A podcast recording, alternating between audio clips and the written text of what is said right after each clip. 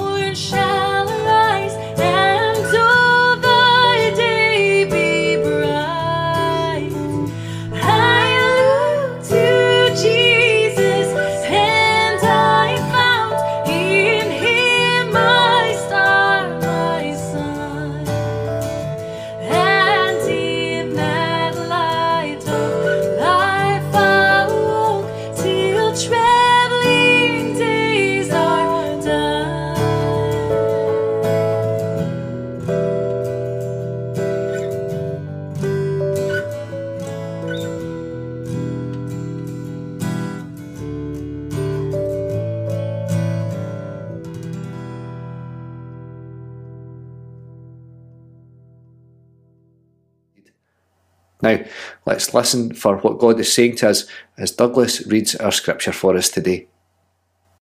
Reading from John chapter 15, verses 1 to 8. Jesus, the true vine. I am the true vine, and my Father is the vine grower. He removes every branch in me that bears no fruit. Every branch that bears fruit he prunes, to make it bear more fruit.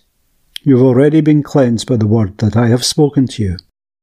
Abide in me as I abide in you. Just as the branch cannot bear fruits by itself unless it abides in the vine, neither can you unless you abide in me. I am the vine, you are the branches. Those who abide in me and I in them bear much fruit, because apart from me you can do nothing. Whoever does not abide in me is thrown away like a branch and withers. Such branches are gathered, thrown into the fire, and burned. If you abide in me, and my word abides in you, ask whatever you wish, and it will be done for you. My Father is glorified by this, that you bear much fruit, and become my disciples. We can never go back to where we were before. But we tell ourselves all the time that we can. We want to get back to normal as soon as possible. But here's the thing we've changed. All of us have changed. We've changed because we have all experienced a traumatic event, an event that continues around the world, an event that has changed all of us. And that's a similar context for today's passage from John's Gospel. The trauma of Jesus' trial and execution is just hours away, and it will be awful, both for Jesus and his friends. These are words of comfort for them, words for them to find hope in for the dark moments to come. Abide in me.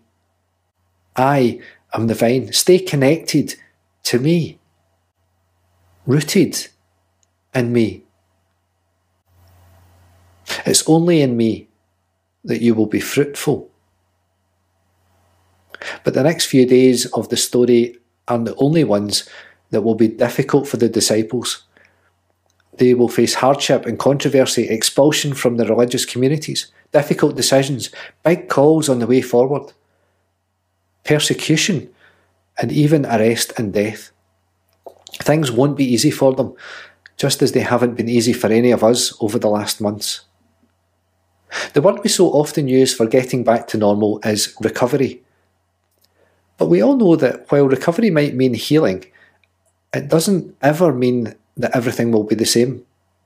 We know that we might have scars, we might have different or limited ability, we might have pain, both physical and emotional, and we might have to change all kinds of things about our lives because of what has happened. At the very least, we will have the experience of living through the problem, the injury or the event. That changes us. There's an old proverb that says, you can never stand in the same river twice. The water that you stood in the first time is gone. But also the plants in the bank have grown. The stones in the riverbed have been worn over time. The change may be slow, but it's constant. As we're recovering, the world changes around us. We age, we experience, we learn, and so does everyone else. A colleague of mine was always keen to remind us that not changing isn't an option, because even if we stay the same, everything around us changes. So our place in the world has changed, whether you want it to be or not. So when we use phrases like new normal, we're talking about that reality of what recovery really is, that we can never go back to the world as it was because that world doesn't exist anymore. There's a lot going on in today's passage in John's Gospel. It's the last of the I am statements. I am the true vine. It's part of the long farewell discourse where Jesus tries to explain what is about to happen both to him and to his disciples. So it's an intensely pastoral moment. But in the middle of all of that, Jesus talks about something I think we find really difficult to get our heads around, both in our own lives and in the life of the church fruitfulness. When Jesus speaks in this way, it seems clear that he's not just being pastoral, not only showing concern, he's also issuing a bit of a challenge. Remain fruitful. In fact, be more fruitful. Despite all that's about to happen, actually, because of all that's about to happen, remain in me and bear much fruit. We'll become almost immune to the litany of statistics that tell us what trouble the church is in, how many members have left this week, the point at which we just won't be viable as a congregation or a denomination anymore. It's depressing. And so we just don't pay attention to it. And to a certain extent, the numbers, they're pointless. Numbers aren't everything we tell ourselves. Fruitfulness is about more than counting heads.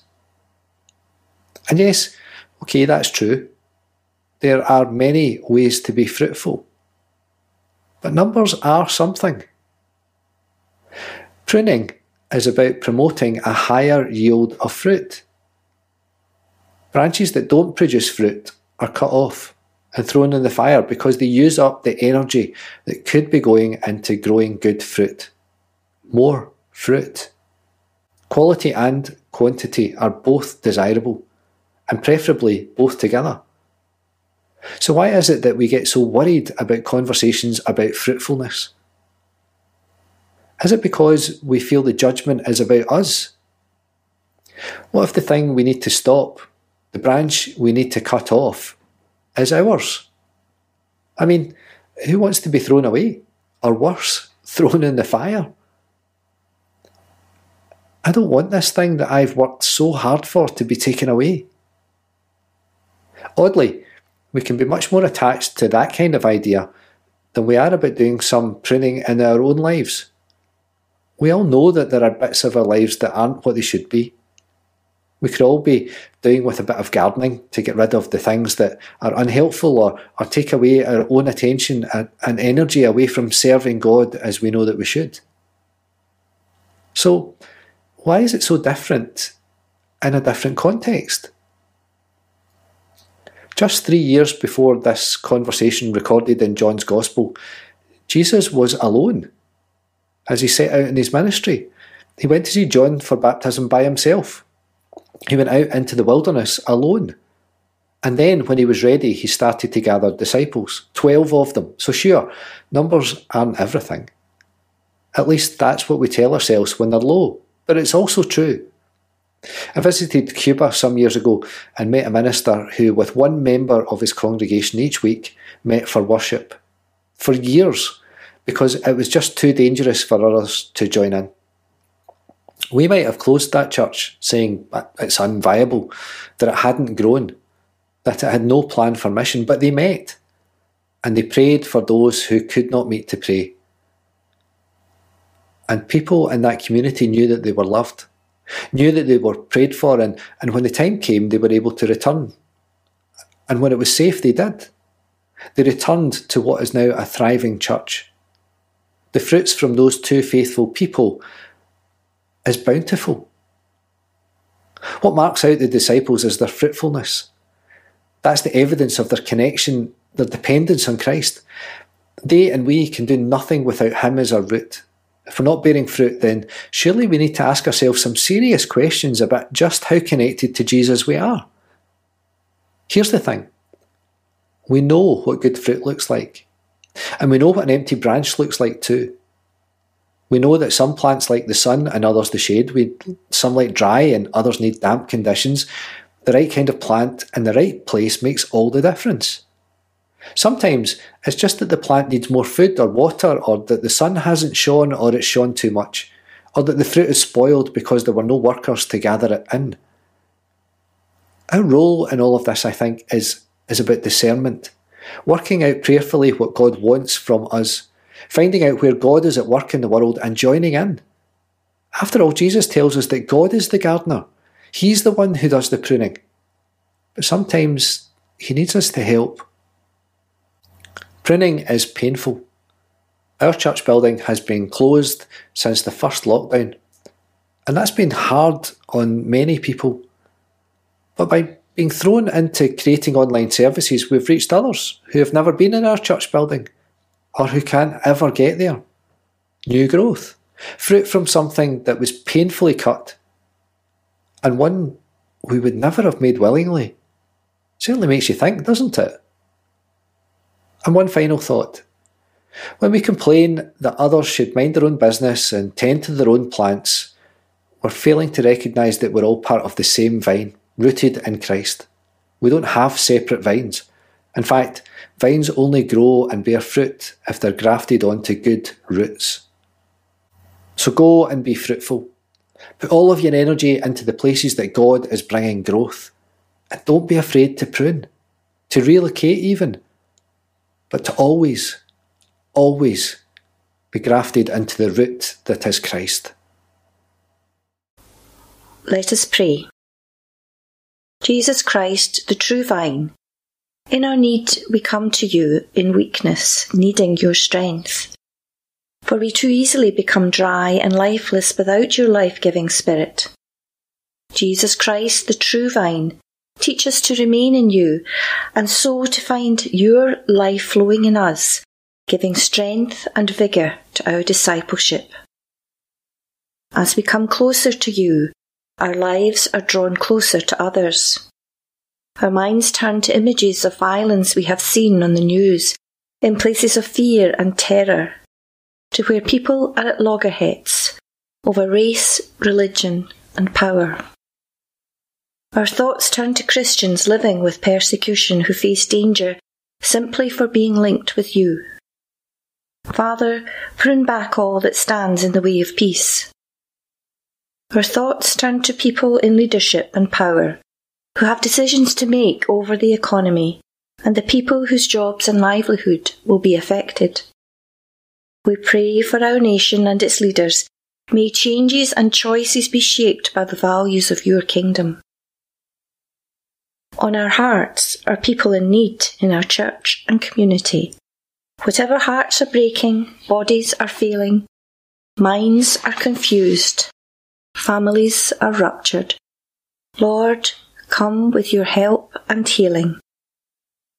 Here too, as your church gathered today, we give thanks for the saints of the past and the fruit they have borne in our community and beyond. Let them help us to remain in you, that we may be fruitful and bring glory to your name. Through Jesus Christ, the true vine who taught us to pray, saying, Our Father, who art in heaven, hallowed be thy name.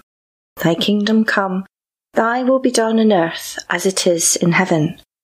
Give us this day our daily bread, and forgive us our debts as we forgive our debtors. Lead us not into temptation, but deliver us from evil. For thine is the kingdom, the power, and the glory for ever. Amen.